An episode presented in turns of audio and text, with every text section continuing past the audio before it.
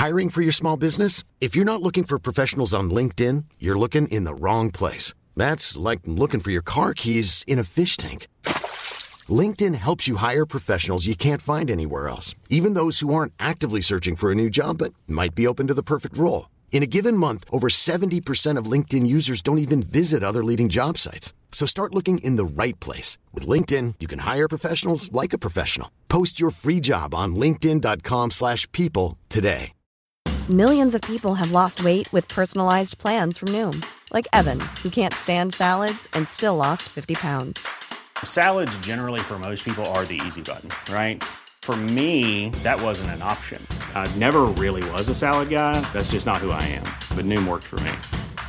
Get your personalized plan today at Noom.com. Real Noom user compensated to provide their story. In four weeks, the typical Noom user can expect to lose one to two pounds per week. Individual results may vary.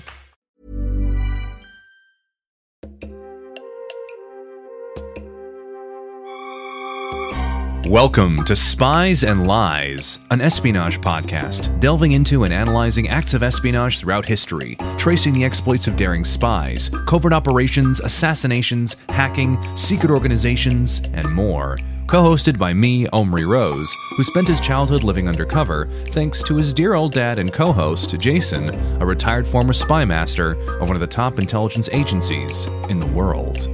And without further ado, let's dive into today's episode The Bay of Pigs Disaster. You say disaster because it's a disaster. You say that the end result was a disaster if you're looking at it from the American side.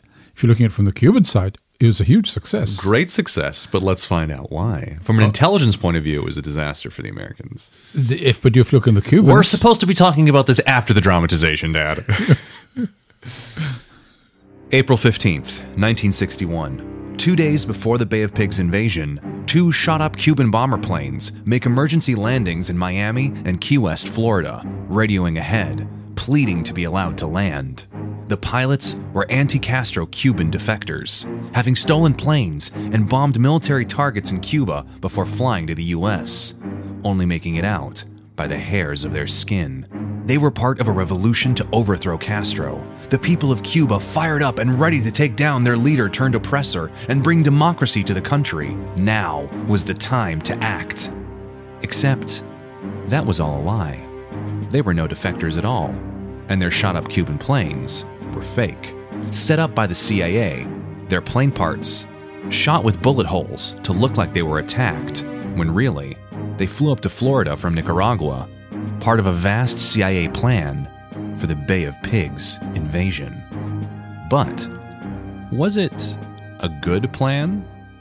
Let's find out. Now you can criticize the plan and talk about how it was a good plan for Cuba and not so much for the United States Intelligence Agency. Well, I was when we we, we were thinking about talking about the bear, bear pigs, and I thought there's two angles to it. One is the Cuban side, how do they react and how do they perform, and one is the American side. Most people concentrate on the American side because it was a failure, and we know, and it's we're not going to make a, a mystery to anyone.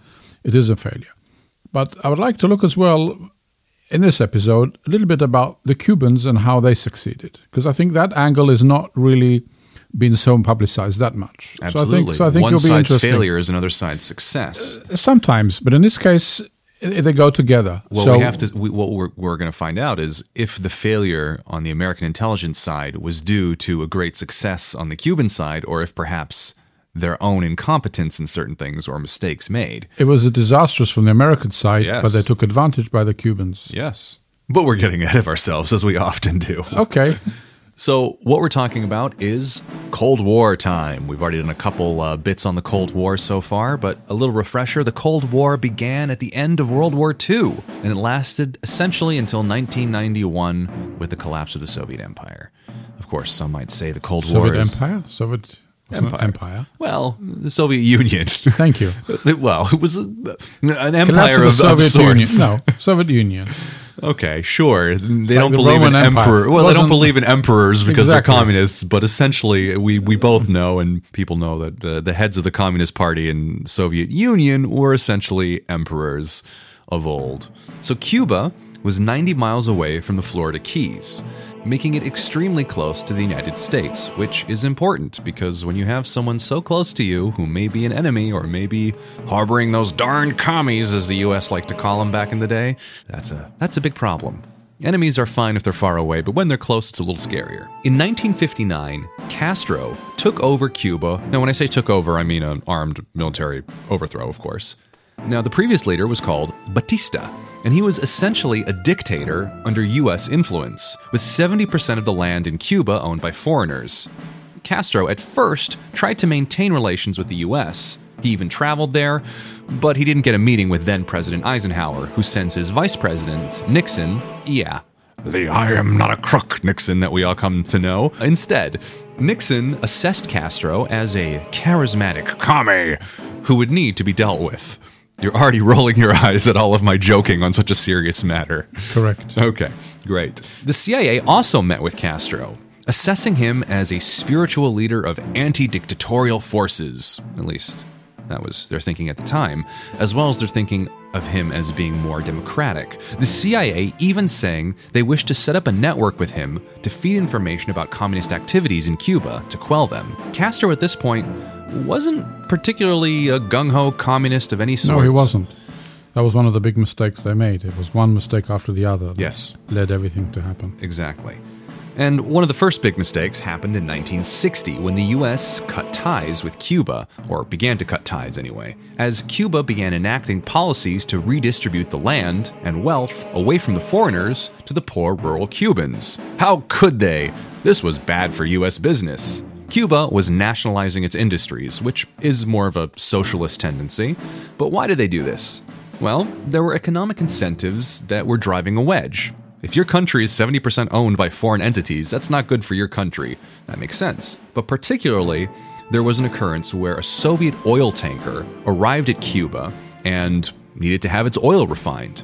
Now, the people in charge of the oil refineries in Cuba were American companies. Castro wanted the companies to refine the oil. The companies, it's just business, they were happy to do it. But because it was Soviet, the US government pressured them to refuse. When this happened, Castro did the natural thing that you would do as a leader of a country he seized the refineries and nationalized them. Of course, this began a chain of events of more problems along this line of standoffs between the government and privatizing and industries. And eventually, President Eisenhower decides that Castro is bad for business, imposing embargoes after Cuba continues to nationalize other industries. You could say that that one act of the refineries started the whole chain event that brought it to where it was today, or where, where it is now, or where it was then. One one decision. Yeah. Or you could say that it was the fact that Eisenhower decided not to personally meet with him and set off a little bit no, of an but I think the refinery thing really made a big difference. Sure, huge. Anyway, the CIA is authorized under President Eisenhower with a $12 million budget, which is a lot of money back then, to start recruiting Cuban exiles. A lot of Cubans fled Cuba when Castro took over, middle class predominantly, fearing that their businesses would be taken, et cetera, et cetera. So they began recruiting Cubans as a force to overthrow Castro should the time come. They called themselves Brigade 2506 after the identifying number of the first member to die during a training accident, which perhaps was a sign of things to come.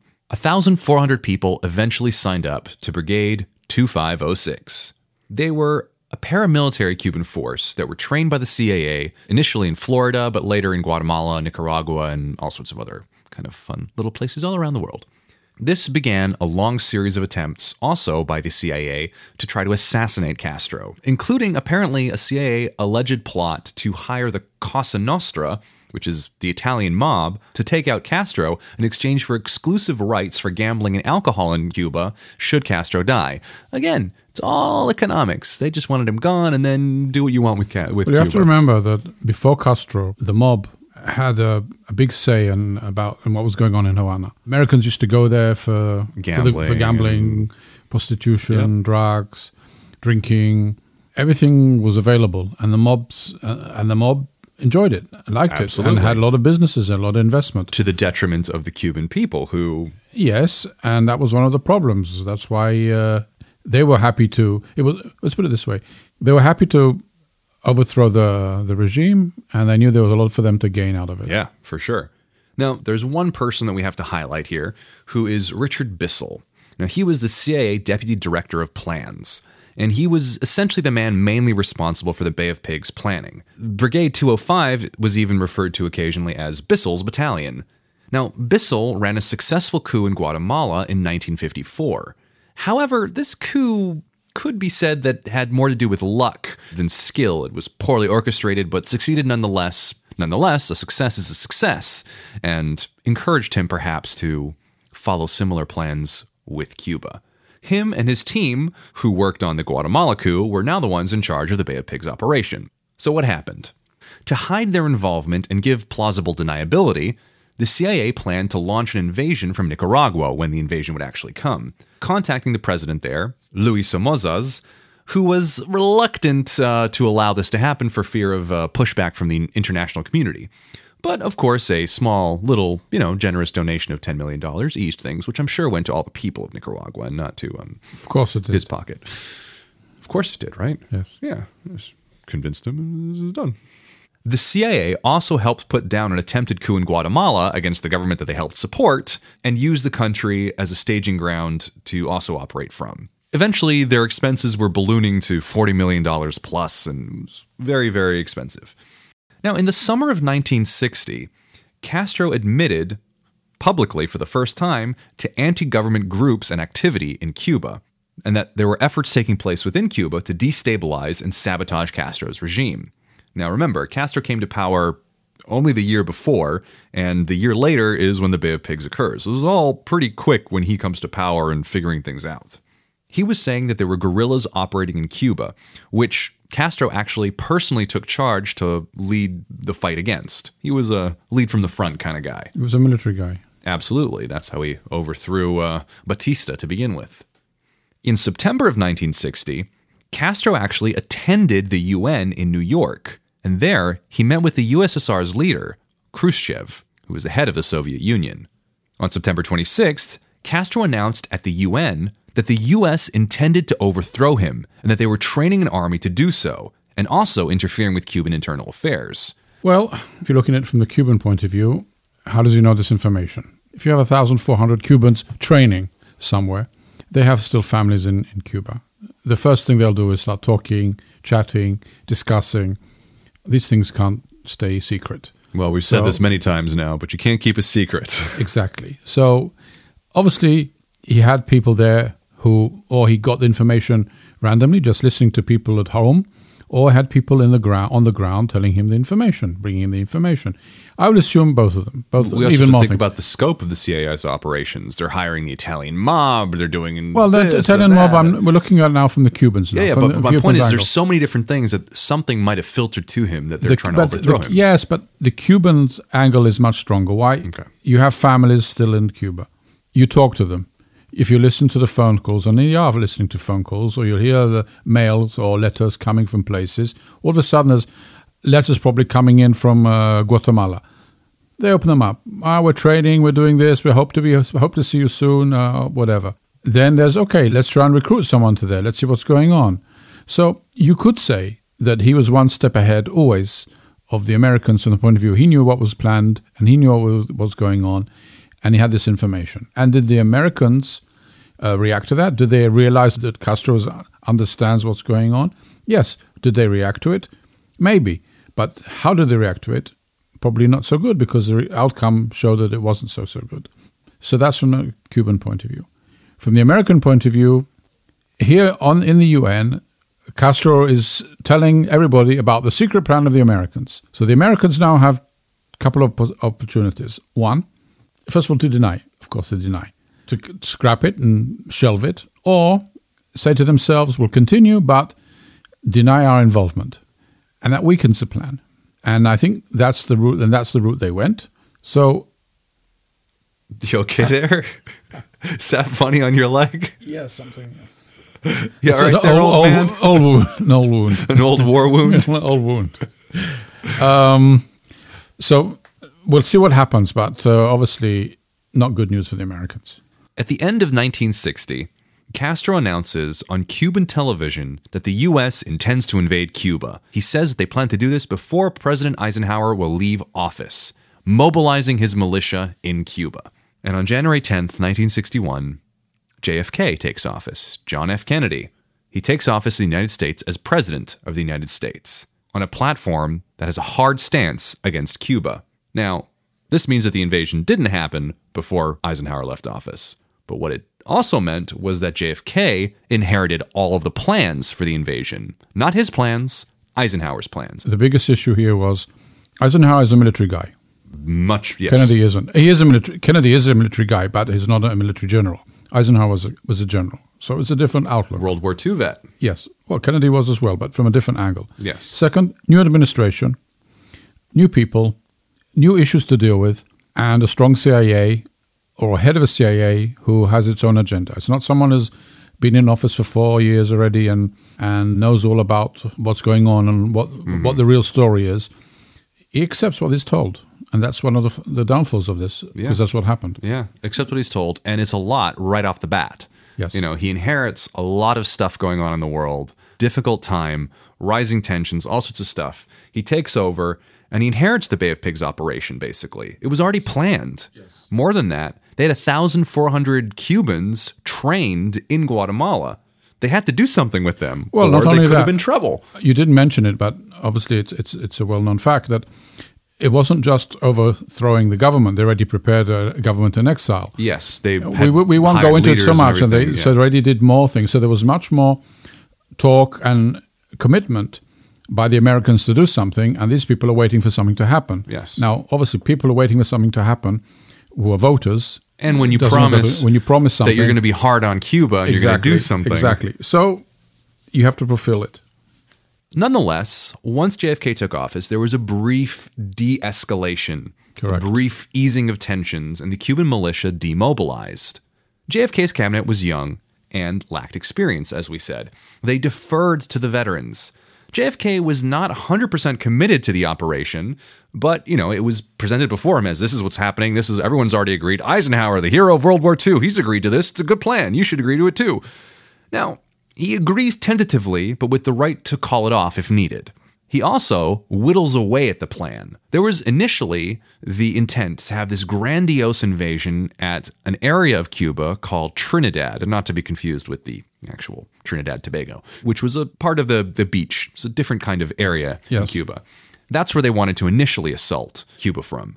But JFK's State Department felt that there were too many witnesses there that could see that the U.S. was involved. So the invasion was moved to a deep, narrow bay known as the Bay of Pigs. Also, they moved the invasion to take place before sunrise, even though no one could remember the last time any major invasion succeeded in the dark. Of course, that's not to say it can't in the future, but if you look at the past, it's often a good indication of what will come in the future. The Bay of Pigs, however, was also Castro's favorite fishing spot, and he knew the area very well. He even improved the lives of the peasants living there significantly, so there was a lot of support for Castro there. Now, they only discovered that particular bit of information after the invasion, but if you're going to invade somewhere, you should do some research, right? Correct. Not only that, the Bay of Pigs eliminated the CIA's Plan B if the invasion was repelled, because on the Trinidad landing, the exiles, the brigade, could have escaped the surrounding mountains. Not only that, those mountains were known to have anti Castro sentiments. There were resistance there. There was a lot of people in Trinidad. The Bay of Pigs, on the other hand, was surrounded by impenetrable swamps. Also, it was not particularly populated, and as we've just heard, the population there was much more Castro friendly. In spite of all this, the CIA was convinced that a popular uprising would occur in Cuba to support the invasion. This popular uprising never came. Perhaps they were swayed by all the Cubans in Florida saying how much they hated Castro, but those were not the Cubans in Cuba. The British ambassador to the United States even told them that their British intelligence, which was made available to the CIA, said that the Cuban people were overwhelmingly behind Castro, and there was not any great likelihood of mass defections or insurrections. And if you think about this, it makes a lot of sense. Before Castro, under Batista, 70% of the property owned by foreigners. Most of the Cubans, farmers, poor. Castro comes to power, redistributes, lifts them up, gives them good stuff. Yes, of course, there are going to be the Cubans in the middle class or the upper class who are not happy. Freedom's being taken away, not happy. They flee, they this. But the vast majority of the people are not the urbanized Cubans. Who are the farmers, the peasants in the other areas who he's done nothing but good for. Remember the first episode we did, Sun Tzu? Sun Yeah. What the basics of intelligence is, understanding what the people are saying, having a lot of agents on the ground, telling you what's happening, Mm-hmm. how they feel about things. And how many years has gone by between that and, and this case? Yeah. Well, there were four types of agents, and the first type of agent was more like the people. Understand the people. people. then Understand- understand the elites. And Exactly. they weren't listening to the people. Exactly. Understand what the people are saying. Understand if there's any any merit for your try, attempted coup or takeover. If you're not going to have any support, you can't take over a country with a thousand people with no support, where you're going to be stuck. Now, if you if you're planning that someone's going to, the moment you arrive and you put a flag in there and you say we're here, and then everybody's going to stand up and say hooray, let's follow you and take over the government, that's a different thing. It happens in some places, and it did. Not in this case. Right. But if you have this Because you look at information, the history of the place.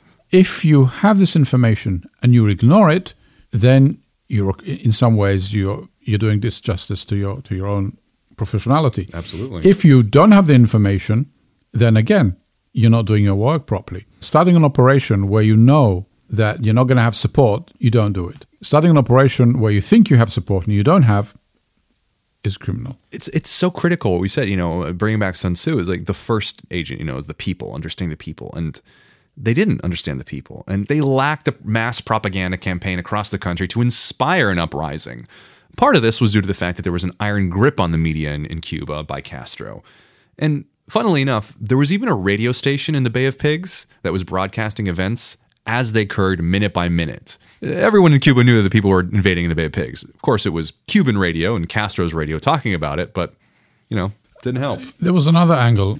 Uh, che Guevara, Castro's ally, Castro's ally, was calling for the people to arm themselves. the militia, that's what happened before, yeah. and that the invasion, the Americans are going to try and invade, and everybody should have uh, weapons and protect themselves. And people volunteered in huge numbers. Another sign that the popularity for Castro and his regime at that period was so high Yeah. that there was not going to be any chance that the people were just going to join the amount of people who just landed on the beach and try and take over the country. Exactly. I mean, if you think about, he called it the militia when Eisenhower was still president. Say we're going to be invaded, and huge amounts of militia, and it's again bad intel. So there was, however, also pressure to the CIA for them to act because they had intel that there were Cuban pilots being trained abroad. Now, if these pilots finished their training and came back, that would pose a much greater threat and danger to any potential mission to try to overthrow Cuba. So they had to act quick before these pilots were ready. On April 4th, the CIA urges JFK to approve the invasion. The Joint Chiefs of JFK's staff agree only if they have control of the air. Critical. On April 5th, JFK decides to move ahead with a modified plan. On April 12th, however, JFK has a press conference saying, First, I want to say that there will not be, under any condition, an intervention in Cuba by the United States Armed Forces. This government will do everything it possibly can to make sure there are no Americans in any actions inside Cuba.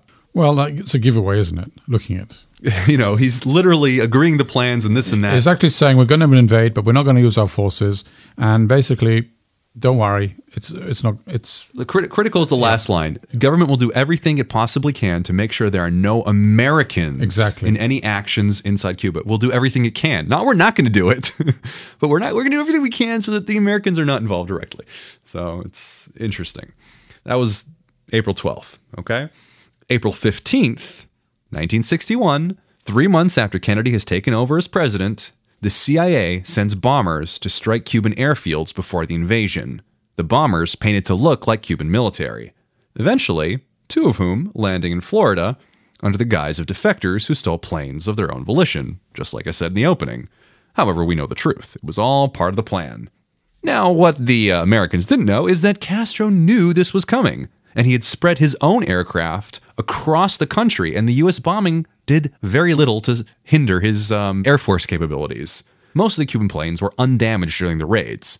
Americans didn't know this, however. The next day, in the UN, the Cuban representative vehemently says, The vandalistic aggressions carried out against the political independence of Cuba, the responsibility of this act of imperialistic piratery falls squarely on the government of the United States of America.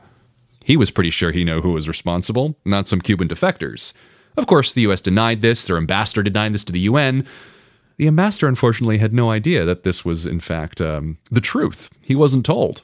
It's, not, it's not the first time that you bring false information to the UN and you're found out that it's not real. But in this case, it was the Cubans were one step ahead. They knew exactly what was going on. They knew exactly who was behind it. But more than that, they the didn't have to hide it. And Or would find it out. should have been another warning to the Americans. And this is where they. This is actually where they should have stopped, and they didn't. That was the the biggest mistake they made at that at, this, at that stage. Well, they did stop. They didn't do two more planned air raids before the attack, No, but no, they didn't stop the invasion. I mean, you said earlier, and, and, and maybe we're jumping jumping guns, but you said earlier, the condition was air supremacy. Air supremacy, that is what they agreed. Yes, without that, it cannot work. They thought they got their airfields, though. No. no. So they didn't get it. They didn't have it, and still went ahead. Correct. That was the biggest mistake. Correct. And because we'll get- that was the downfall. But here's the problem with that whole fake plane defector story, right? The CIA painted the planes, did the gunshots, the bullet holes, all this good stuff. The U.S. uh, ambassador denied all this stuff. Except the problem was the details of the planes were wrong, and the vastly publicized pictures that he was flashing in the UN. Look, these are defectors, defectors. They didn't have the right forward-mounted guns that the Cuban planes had, so uh, it was very obvious that they weren't Cuban planes. The photos were publicized to the world, and very quickly the world realized this was all a bunch of stinking doo doo. Never heard of that, but okay. There was an outcry, of course, against the bombing, and JFK calls off the two other planned bombing runs that were supposed to target other airfields and things. However, the troops and leaders of the brigade were not informed of this. They were not informed that they were not going to have the air supremacy that they were promised. Of course, the CIA knew, but the little guy on the ground didn't need to know. no. Days before the Bay of Pigs, Castro arrested thousands of political dissidents, which vastly reduced the chances for an uprising to occur because anyone who might have joined that uprising or led that uprising was now in prison, pretty much. The timing of the arrest possibly indicated that Castro knew exactly when the invasion was going to happen, down to the day. Again, looking at it from the Cuban side, he he had all the information he needed. He acted accordingly, and it was very accurate, perfect. Cubans, great intel, Yes. doing exactly what they're doing perfectly. The operation itself occurred on April 16th, 1961. It began with a false invasion at the Bahía Honda, which is another beachfront in Cuba. Boats with loudspeakers and a small strike force, causing confusion and maybe making people think that's where the invasion was going to come. They had requested to have uh, major sonic booms dropped over Havana, which was a successful kind of psychological warfare tactic that they used in Guatemala. Remember, Bissell was the guy in charge of uh, Deputy Director CIA Bissell Yes. in Guatemala. But this was denied by JFK because it was too obvious that the U.S. was involved. Who has sonic booms except for the U.S.? So that wasn't allowed. On April 17th, the actual official invasion began as Brigade 2506 staged the coup at the Bay of Pigs against Fidel Castro. Within 72 hours, however, it had completely failed. The majority of the fighting was over, in fact, within 24 hours. At first, there was some initial success. They seized the beach with the troops and six light tanks. They had eight B 26 planes disguised as Cuban planes providing support. But of course, they didn't have air supremacy because Cuban fighters soon appeared and took out several of the B 26 planes, as well as destroying their supply ship and their communications ship. Confusion with the planes, all being painted as Cuban planes, led to some friendly fire occurring as well. Of course, the Cuban Air Force wasn't even supposed to be there. They weren't supposed to have the planes to fight back. Castro personally goes to the front lines with his troops. Cuban tanks are finally brought in once the air support of the CAA's force and the brigade were gone, and the brigade was pushed to the sea, with no help coming. There were, however, several units of Marines in the vicinity of the Bay of Pigs, doing maneuvers around the waters there. Now, some have claimed and thought that this was all part of the plan between the CIA to try to goad JFK into the conflict. You know, hey, Kennedy, there's there's some Marines here. We could just send them over. You know, but JFK did not approve deployment of the Marines into the conflict, nor additional air support officially. There was a little bit of air support that we'll talk about later. Kennedy feared kicking off World War III if he deployed U.S. troops directly. He was also told continually that the force of the Cuban resistance fighters, the brigade, would be enough, along with the internal uprisings that would likely and most obviously occur in Cuba, to overthrow Castro. Again, didn't happen. If you're looking for plump lips that last, you need to know about Juvederm lip fillers. With Juvederm Volbella XC and Juvederm Ultra XC, your lip look, whether it's subtle or bold, can last up to one full year with optimal treatment and no additional maintenance. Find a licensed specialist and see if it's right for you at juvederm.com today. That's J U V E D E R M.com. Add fullness to lips in adults over 21 with Juvederm Volbella XC or Juvederm Ultra XC. Do not use if you have severe allergies or a history of severe allergic reactions, or if you're allergic to lidocaine or the proteins used in Juvederm. Tell your doctor if you have a history of scarring or taking medicines that decrease the body's immune response or that can prolong bleeding. Common side effects include injection site redness, swelling, pain, tenderness, firmness, lumps, bumps, bruising, discoloration, or itching. As with all fillers, there's a rare risk of unintentional injection into a blood vessel, which can cause vision abnormalities, blindness, stroke, temporary scabs, or scarring. For full important safety information, visit juvederm.com. When you're ready to pop the question, the last thing you want to do is second guess the ring. At Bluenile.com, you can design a one of a kind ring with the ease and convenience of shopping online. Choose your diamond and setting. When you find the one, you'll get it delivered right to your door. Go to Bluenile.com and use promo code LISTEN to get $50 off your purchase of $500 or more. That's code LISTEN at Bluenile.com for $50 off your purchase. Bluenile.com code LISTEN. At 2 p.m. on April 18th, JFK received a telegram from Khrushchev stating that the USSR would not allow the US to enter Cuba, implying swift nuclear retribution if the warning was not heeded. Now things are heating up. He's scared. He's not like Eisenhower. He wasn't a big general in World War II. It's three months into his presidency, and things are getting scary. In the US, JFK is attending a grand party at the White House when he slips away to a conference with the CIA Deputy Director Bissell, as well as other heads of the operation and his staff.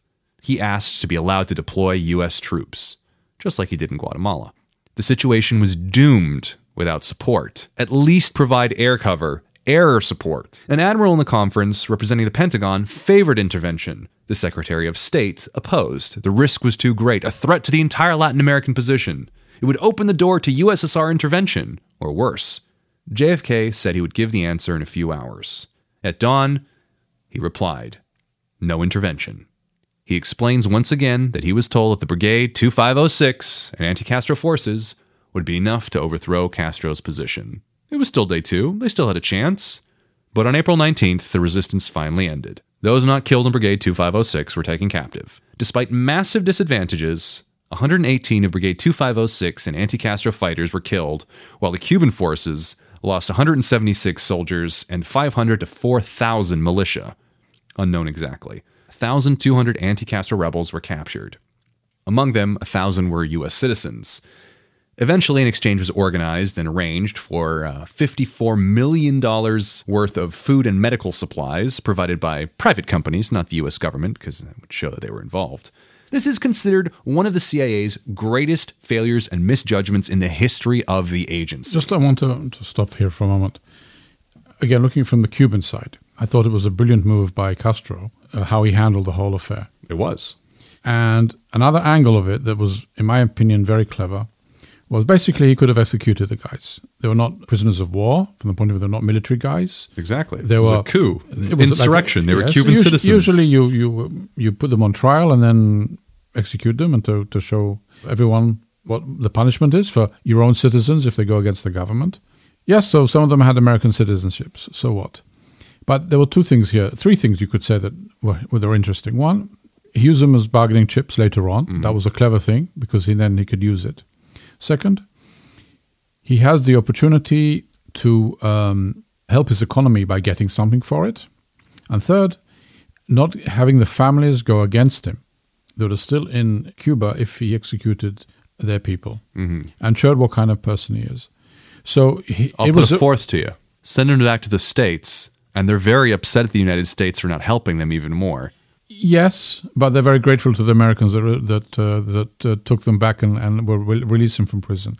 But that's not the main issue. The main issue is that he showed that he was not vindictive, that he was able to handle it, and that even though these people came to overthrow him, he was too strong, and he was able to make a decision what to do about it without harming his own people. Let's not sing his praises too much. He did, of course, execute some of them. Some of them disappeared. He didn't return all of them. Well- Well, it wasn't whole cloth forgiveness here.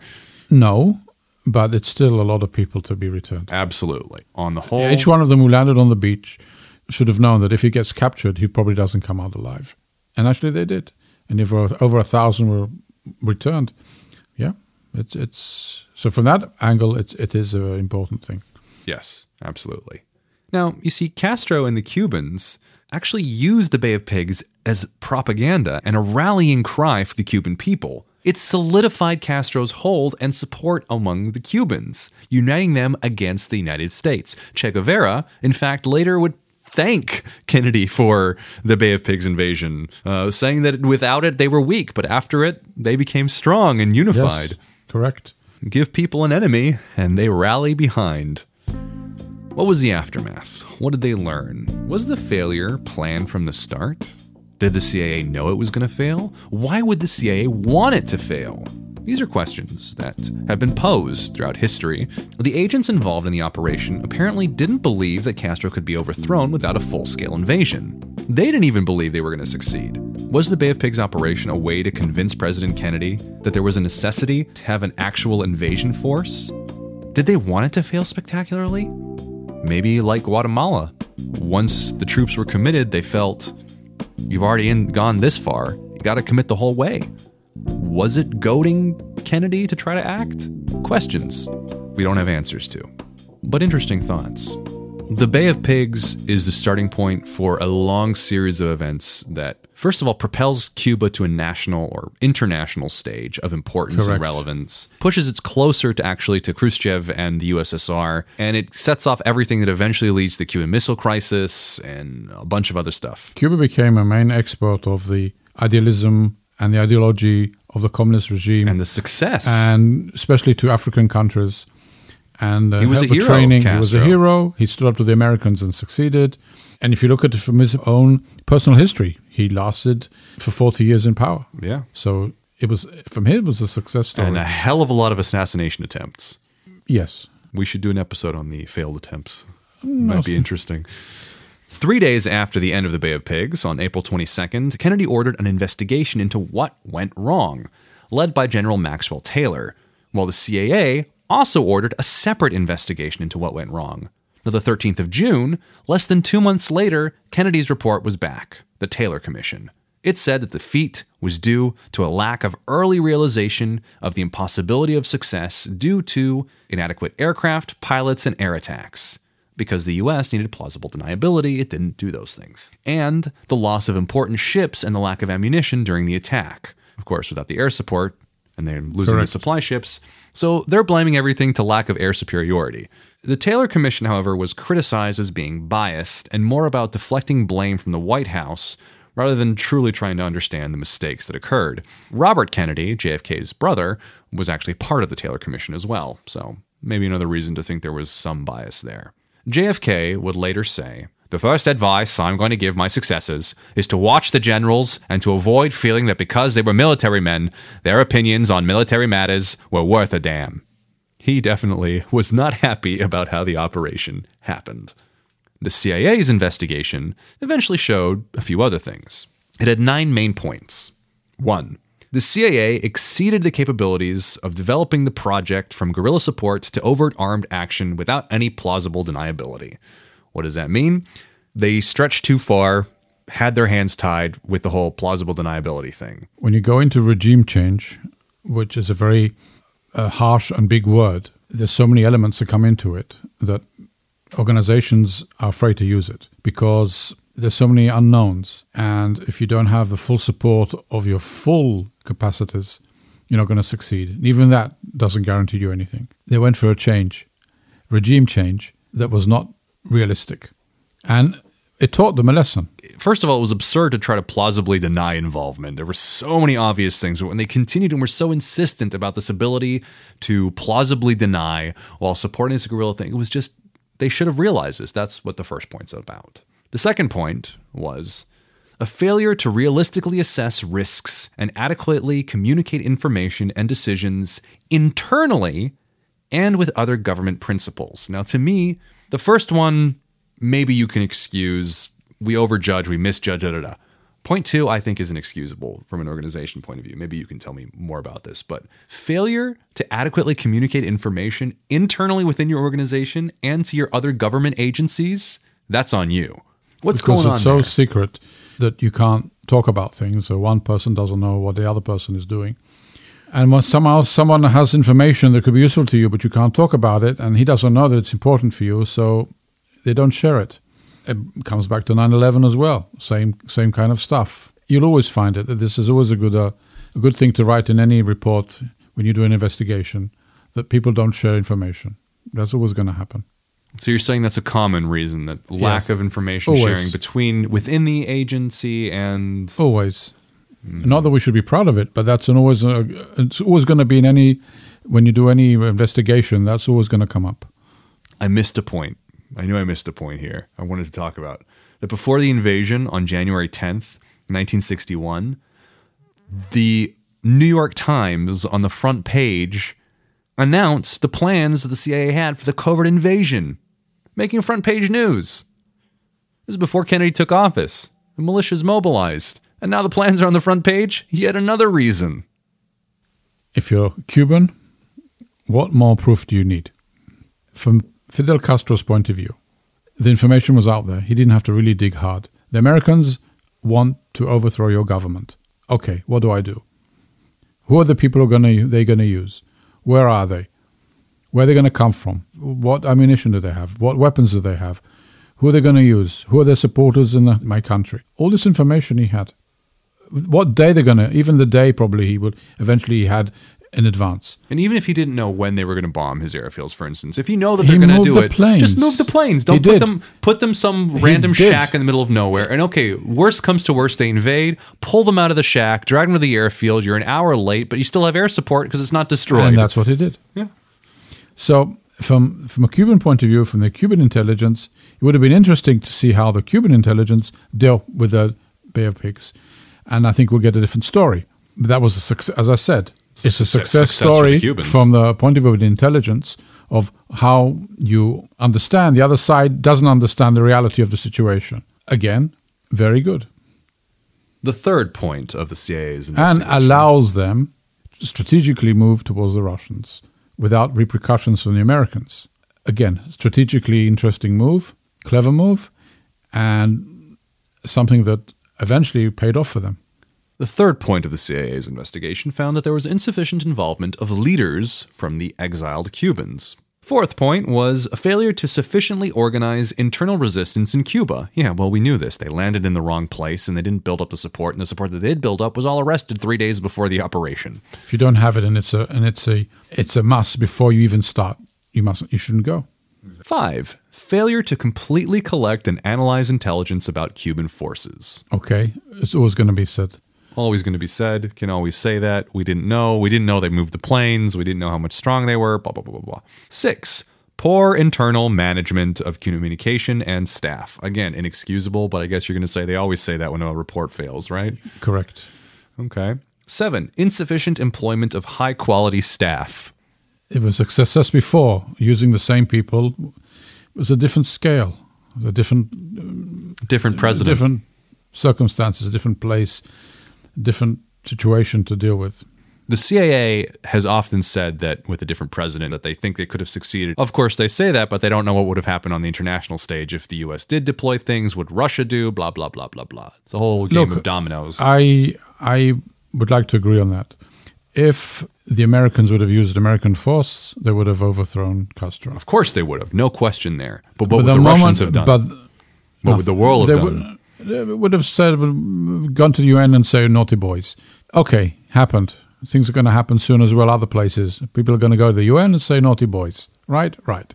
That's not the point. You're saying Ukrainians should be worried? I am not saying anything. I'm just saying that it happens and it will happen, and the world doesn't intervene very quickly all the time. And that's why Eisenhower knew that and why he was, he was But- more experienced with that. if you want to do something, you have to do it properly, Yes. not half haphazard. If you want to go into Iraq with your forces, you have to put foots on the ground. If you want to make a change, you have foots on the ground. Working with proxies, as they did here, can only get you a certain way. And in Cuba, the proxies that they want to put, 1,500 people who a year before were had nothing to do with military, and if some of them did, it wasn't very high, wasn't going to make a difference. 1,500 is really not a lot of people. It's not a lot of people. They thought there was going to be And this mass even uprising. and, And, uh, come on. with with with with, uh, with a couple With- of boats and, a- and a plane. That's that's nice, but it was the wrong decision. So yes, I agree with what he said. If they would have used, if they would have had the whole force of the American force behind them, then they can come with the with the proxies. They could be in the front. They will take care of the air. They'll take care of the ships. They will allow them to be the first to move in. They'll be seen to be Cubans. These Cubans will ask for the Americans to assist them as uh, taken over some territory. They want officially the exile government will ask the Americans to help them, and there you will have legitimacy to do something. But that was not done. The legitimate government was in Cuba. The new government that they were going to put together was put in a, in a house In clo- Florida. in Florida, closed up, and had nothing to do and nothing to say.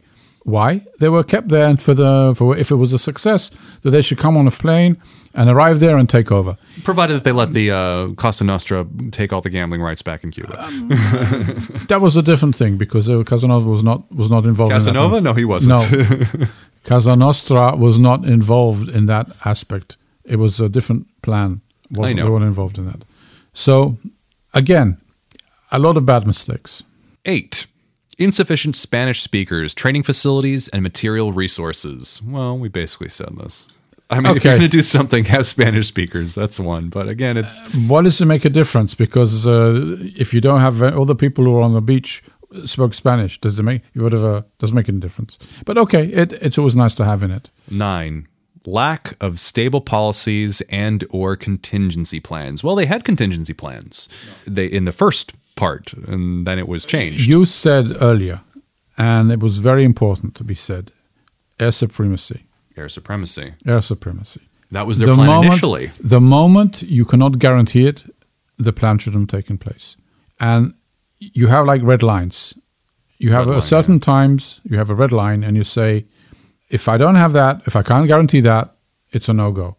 There was no, as far as we understand, there was no place where they said no, can't be done. No, we should stop. No, we have to halt. No, we have not achieved that. They just went ahead, no matter what happened, they just went ahead because that's what they thought will will make it happen. And every time there was a problem, they said, ah, it's not a problem. Let's continue. Disaster. disaster. Cuba and the USSR knew of the invasion ahead of time. They knew the plan before the troops even involved knew of the plan. They must have had double agents inside Brigade 2506, or people around them anyway. Well, we talked about it. The families, the people, the communications. All they had to read is the new newspapers. As we've also come to know, there were Oh, in Washington. There were leaks inside the CIA even, and higher ups. Somewhere in the chain of command, people knew as well. What's interesting is that reports indicate the head of the CIA, a man named Allen Dulles, knew that the USSR and Cuba knew of the plan, but went along regardless. Was this more evidence that they wanted the plan to fail? The report was so damning, the CIA's report that is, that they burned most of them and only kept a few copies, which were, many years later, finally declassified. Allen Dulles and other senior CIA staff were fired by JFK, who publicly took responsibility for the failure, but in private blamed the intel that they provided him, attempting to distance himself from the failure. Famously, he said, Victory has a thousand fathers, but defeat is an orphan. It's part of a famous speech he gave. Well, it's a famous saying. Yes. The involvement of the head of the CIA, Allen Dulles, was unclear. In fact, some reports say that he was in full control, while others seem to indicate that he was mentally deteriorating at the time. Critically, he delegated much of the operation to his deputy, Bissell, as well as the coordination with the White House. Apparently, he also missed many meetings and displayed eccentric behaviors at times. So it could have been that the head of the CIA was not quite with it at the time as well. So Another part thing that we won't know. Years later, the Bay of Pigs became a prime example cited by psychologists for the paradigm known as groupthink syndrome. One account of the decision making process read At each meeting, instead of opening up the agenda to permit a full airing of the opposing considerations, President Kennedy allowed the CIA representatives to dominate the entire discussion. The president permitted them to refute each tentative doubt immediately that one of the others might express, instead of asking whether anyone else had the same doubt or wanted to pursue the implications of the new worrisome issue that had been raised. Not good. It's a matter of management and how you conduct business. And obviously, Kennedy at the time was uh, was new at his job, Yeah. and that was the price you pay. Psychological studies also later identified lack of communication and mere assumption of agreement to be main causes behind CIA and JFK's joint failure to evaluate the situation. There was no initiative to explore other options of debate of those involved, all of them just remaining optimistic and rigid in the belief that the mission would succeed no matter what. In psychological terms, this is the concept known as wishful thinking. So, wishful thinking and groupthink. They were all, ah, it's going to go great, it's going to go great. But what if, shut up, you, this is not going to happen, immediately put down, not even allowing contrary voices to be thought. It's or style of management, and style of discussion, and of course, shouldn't happen in that way. Correct. The CIA and the US government spent decades denying that the US was involved. However, there were a few US pilots that were captured. The US government and CIA claimed that they were mercenaries. They did, however, send a few pilots. So remember when there was those Marines and this and that? A few pilots did go and help, under the understanding that if they were caught, they would be denied the fact that they were part of the US. And as a result, some of them were many years in Cuba, captured or their bodies and different things. And only in 1988 did the CIA admit that US citizens were involved. You know, military, that is. Even though the families of those who lost members there were told, but also told to keep quiet. Those who fell in the conflict received the CIA's Distinguished Intelligence Cross, which is its highest award. The CIA didn't give up on Cuba, though. JFK authorized the CIA to launch Operation Mongoose. Assassinations, increased missions to destabilize and increase influence, set off a whole series of trouble with Cuba. Cuba and the USSR, understanding that the US was quite serious in regaining control of the island, eventually led Cuba and the USSR, the Soviet Union, to solidify their relationship. Castro declaring his allegiance to communism not long after. The USSR attempted to counter the US effort by eventually stationing nuclear carrying capable missiles in Cuba, leading to, dun dun dun dun dun, you guessed it, the Cuban Missile Crisis, which almost ended the world. Well, and where Kennedy actually behaved in a better way than this episode. Yes, yes. Well, he had a little bit more experience. A little bit then. more experience and didn't trust his generals. Yes. Well, he learned he learned his He learned lesson well. Yes. There is an embargo by the US on Cuba that partially still exists till today. Additionally, after the Bay of Pigs, Cuba became a significant player in Cold War conflicts. As we said, Castro was a figurehead, a hero for movements like his and others around the world. Cuban Americans, ever since, have had a negative view of JFK and a bit of mistrust for the government. This also was the beginning of many types of U.S. operations that began to sow the seeds of doubt for people who would trust U.S. promises to support them for different things. Finally, with the Vietnam War going on, which it was, and the failure of the Bay of Pigs, JFK felt that the U.S. needed to show power, strength. Personally, he also needed to show power and strength in the beginning of his office. He can't lose, right? There was the Berlin Wall, the Cuban Missile Crisis long after, the Bay of Pigs, all this stuff. So he went hard into Vietnam to try to succeed and win. And for those who know Vietnam, didn't go so well. But he also went hard on the space race. So at least at least there there was a little win for for JFK. To the moon. We'll go to the moon. And that's the Bay of Pigs. That's the aftermath. That's what happened. What do you think? What do you mean? What do I think? Great success. What do you mean? What do I For the? Cubans. No, I mean, I, I mean, I would like, as I said, that we uh, we put our emphasis on on the Americans and how a disastrous plan it was because it was. Every step basically was was a disaster. You could say that uh, it meant well. It was a good idea. Recruit people, use uh, proxies, and then deny your involvement. But you have to base this on reality of the situation on the ground, and that was never done. And that was a big failure, and therefore it was not going to succeed. They had plenty of opportunities to halt or stop or decide that it's not the right thing to do.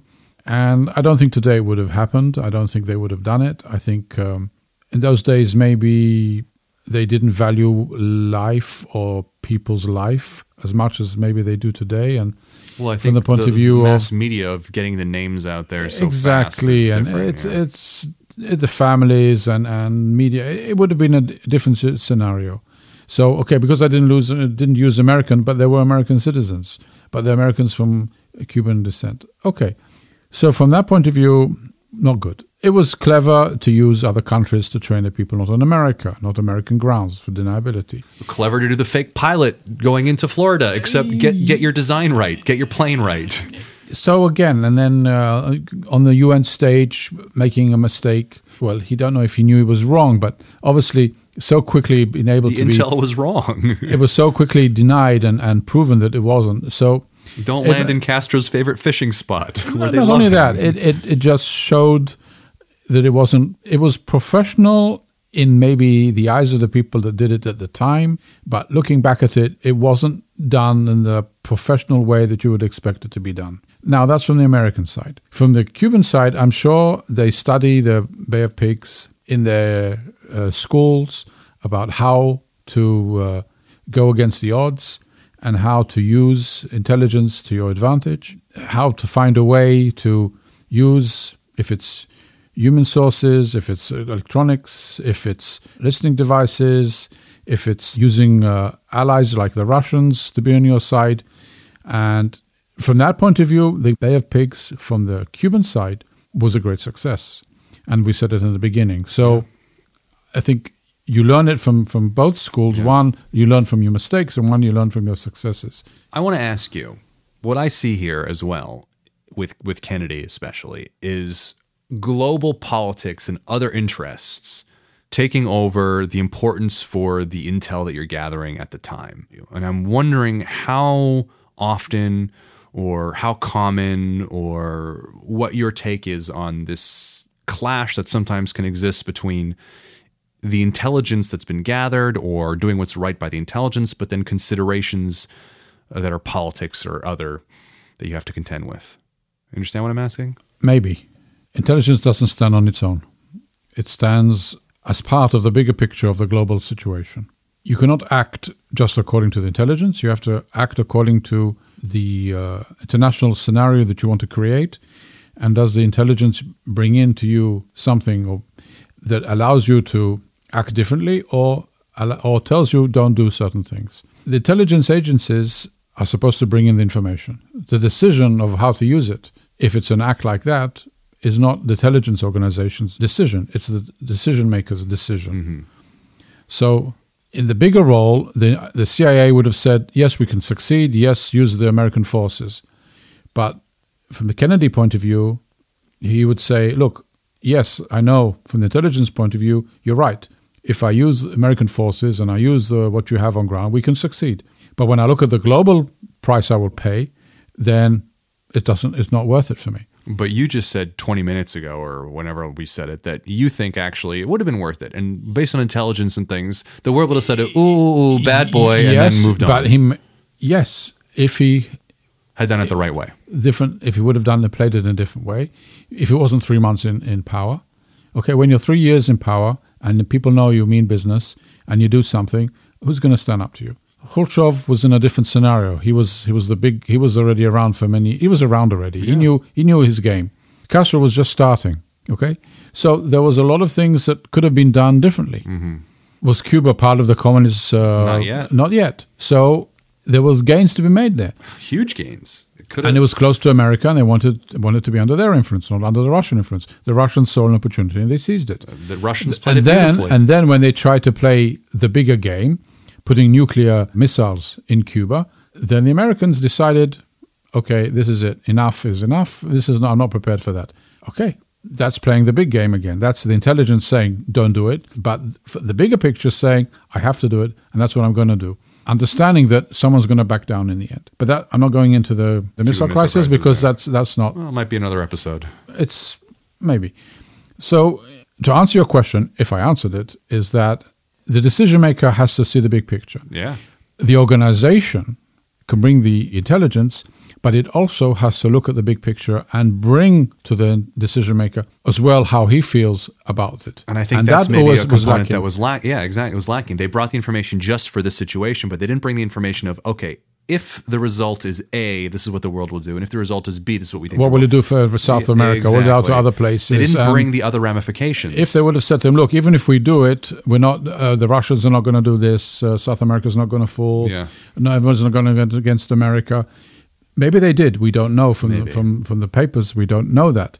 But I think that as an organization, you have to have as well not only the intelligence but as well the bigger picture and understanding the bigger picture before you recommend something as well. If you think about Sun Tzu, who we've mentioned earlier, and we did the episode on, of course, and you think about one of his first points in his aspect about espionage was cost.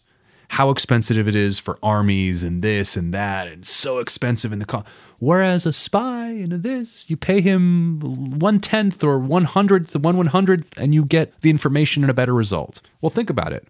The failure at the Bay of Pigs led to the Cuban Missile Crisis. It led to uh, Kennedy pushing for the Vietnam even more, and Vietnam doesn't end so well for the Americans. If you think about it in those terms, maybe if they committed more into the effort with Cuba, right, in the intel aspect, you know, committed more resources, a little bit more, might have been, but overall, and of course, this is potentially hindsight, would have saved them more in the long run. if, if you look at it from a different angle, if Castro wouldn't have been labeled as a communist Exactly, by by Vice President Nixon or by the CIA, Well, the CIA wanted to cooperate with him in the beginning. exactly, and they would have cooperated with him, or they would allow the oil to be through the refineries and then negotiated, it would have been a completely different scenario. So sometimes decisions you make that you think are the right decisions from a tactical point of view, strategically are, are catastrophic. And this is a, a perfect example of a tactical decision that was made just to pacify certain lobbyists or certain situations. They wanted money, right? It was economy. It wasn't. No, no, no, no, no, no, no. It wasn't foreign. money. It wasn't money. It wasn't. At the beginning, wasn't nothing to do with money. It was. It was. It was a game. Yeah. It was a game. Power. Game of power. And all it had to go is said, okay, put uh, the oil through your refineries. Uh, let's see how we can um, continue. Uh, Castro, let's do something to make sure Castro doesn't go and go and decide to become a communist. It would have changed the different, the, changed the, the map. Should have changed a lot of things. So sometimes a decision you make changes everything. And I'll give you a recent example, just just to put it in, in context. If you look about Obama administration in Syria, the fact red that in line. the, I knew you the were to talk red- about the red line. yeah. when when you have a certain I talked decision, about make, this yesterday as well, by the way. okay, when you make a decision and then you you back you go back on it and then you leave a vacuum and all of a sudden there's a new player who uh, comes in, you change the dynamic of the whole situation. That's what happened. Mm-hmm. S- There was a certain claim, a certain information, and he decided to back off it. And then the Russians came in and went into Syria, made it themselves part of the alliance with the Syrians, and it changed completely the dynamics of the, the war, the regime the region, that would have been a complete different scenario. Decisions. Sometimes you make decisions you think are the right decision to not get to save a life or to save face or to avoid something, and the the price for it is is catastrophic. Sometimes you think you're killing a tyrant in Rome to save democracy, and you set off uh, a chain of events that lead to emperors in Rome for several hundred years, right? And then Lincoln dies, right? And then Lincoln dies. what about hiding information from the president? Hiding information from people in decision making positions? Like, obviously, there's the concept of need to know, but how much transparency should there be? Or is it really impossible to say? First of all, everything is human. Okay, so everything is possible when you're talking about people, and everything is event again. Everything is personal. Now you have this uh, gentleman from the CIA who's responsible for the operation. Bissell. Bissell. Is he going to say he can't do it? Is he is he going to say that all the money he got, the twelve million or the thirteen million dollars that's peanuts in today's money. Yeah, He's not able to do it. Is he able to say the truth to the president? Look, the people are not ready. Does his ego tell him that he can say that I don't think we can do it? That I've, I've not that he's failed, that he was not able to do the mission. Did he lie to the president by saying that they they could do it? Did he know Wishful they couldn't do it? thinking. So I wouldn't say he lied. I don't think he lied, but it's one man's decision, and that shouldn't be when you make a decision based on one person making a decision if he's ready or not. You should listen to more people, have more ideas, especially when it comes to things like that. Well, we also talked about this idea of when you're getting information, don't send out people to obtain something that you you're wanting. Like go out and find how much they support Exactly. me. Exactly. Because then you're setting up the failure if they don't. You know, so because then you're specifically because- looking for the supporters. you know. Exactly, and and or find the nuclear program. So you're going to find something because that's what you want to find. exactly. Not if there is something, but find something that I want to to find. Mm-hmm. So in this case, the CIA had to admit either they are not able to do it, and that's something they didn't want to do, or admit that they can do it, but not really understand, not really believing they can do it. And something we didn't talk about actually, we've talked about Kennedy being new and is the president, but also for the CIA, this is their first big thing with him. So they want to show off that they're capable as well, right? So it's not just him being inexperienced and new and not knowing. They also, this is the new boss in town. We want to show off to the new boss. And it's So a big op- aspect, Yes, too. and it's a big operation, and it's a lot of money, a lot of people moving from place to place, and training, Mm-hmm. and movement, and prestige, and and, and it's fun, and it's uh, gun ho, and we can do something, and people Hoorah! moving. Yeah, you know, you bring these people. Where do they come from? How did they get there? You know, were they vetted? Were they checked? There's so many things that went that was were happening. So you're asking me, do you lie to the to the president? No, you should never lie to the leaders. But do you say something that's not true? Sometimes you do unwillingly. We talked about this, especially in Moses episode, about being able to freely voice things that maybe the leader doesn't want to hear. Correct. So how how critical and important is it to pose the worst case or negative scenarios when you're planning and discussing these different things, or is that bad for morale? You always have to. have to, right? We call it like uh, the red team. You always have someone who's saying, "What if? What is going to be if something is not going to happen? What can go wrong? Uh, where's there a problem?" And you have to have people in your system who will look at the other side. Very important for any decision maker in any organization to have a unit or people who look at the scenario and look at it differently and view their opinion. And you allow them to view your opinion. If they if you don't have it, it you should. And if you have it, you should listen to them. Don't have to agree with them, but you have to allow it to happen. Well, anything else you want to say? There's so much been written on and said about this. I just don't want to repeat ourselves. I'll end with a quote from J. William Fulbright, whose uh, scholarship, the Fulbright Scholarship, was named after. To give the Bay of Pigs invasion of Cuba even covert support is on a par with the hypocrisy and cynicism for which the United States is constantly denouncing the Soviet Union in the United Nations and elsewhere. This point will not be lost on the rest of the world, nor on our own consciences.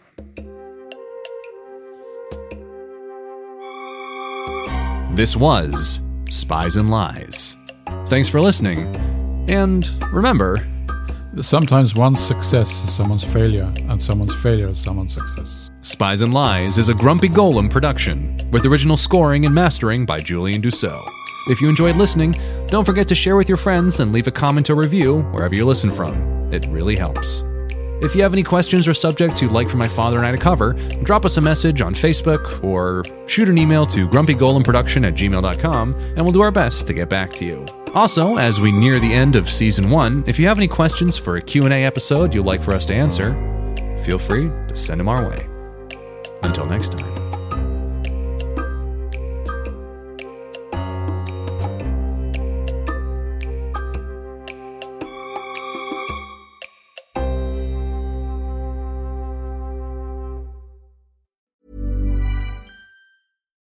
When we're on a budget, we still deserve nice things. Quince is a place to scoop up stunning high-end goods for 50 to 80% less than similar brands.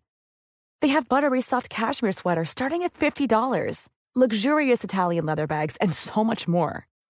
Plus, Quince only works with factories that use safe, ethical, and responsible manufacturing. Get the high-end goods you'll love without the high price tag with Quince. Go to quince.com/style for free shipping and 365-day returns.